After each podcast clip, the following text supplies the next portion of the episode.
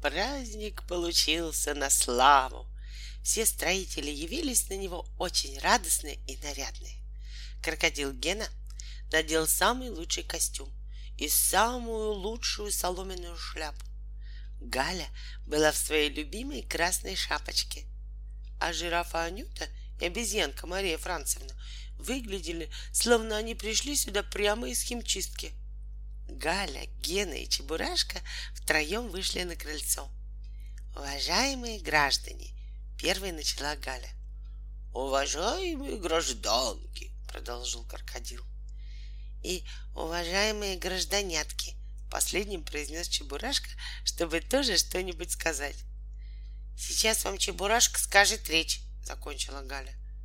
Говори, подтолкнул Чебурашку крокодил. Ты готов? Конечно, ответил тот. Всю ночь занимался. И Чебурашка сказал речь. Вот она, речь Чебурашки. Ну, что я могу сказать? Все мы осень рады. Штроили мы, штроили, и, наконец, построили. Да здравствуют мы! Ура! Ура! Закричали строители. Ну что? Спросил Чебурашка. Здорово у меня получилось.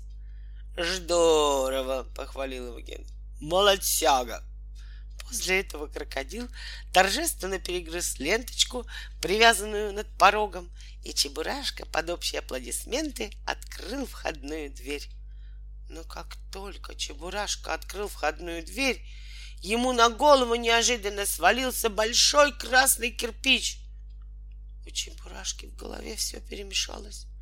Он уже не понимал, где небо, где земля, где домик и где сам он, Чебурашка.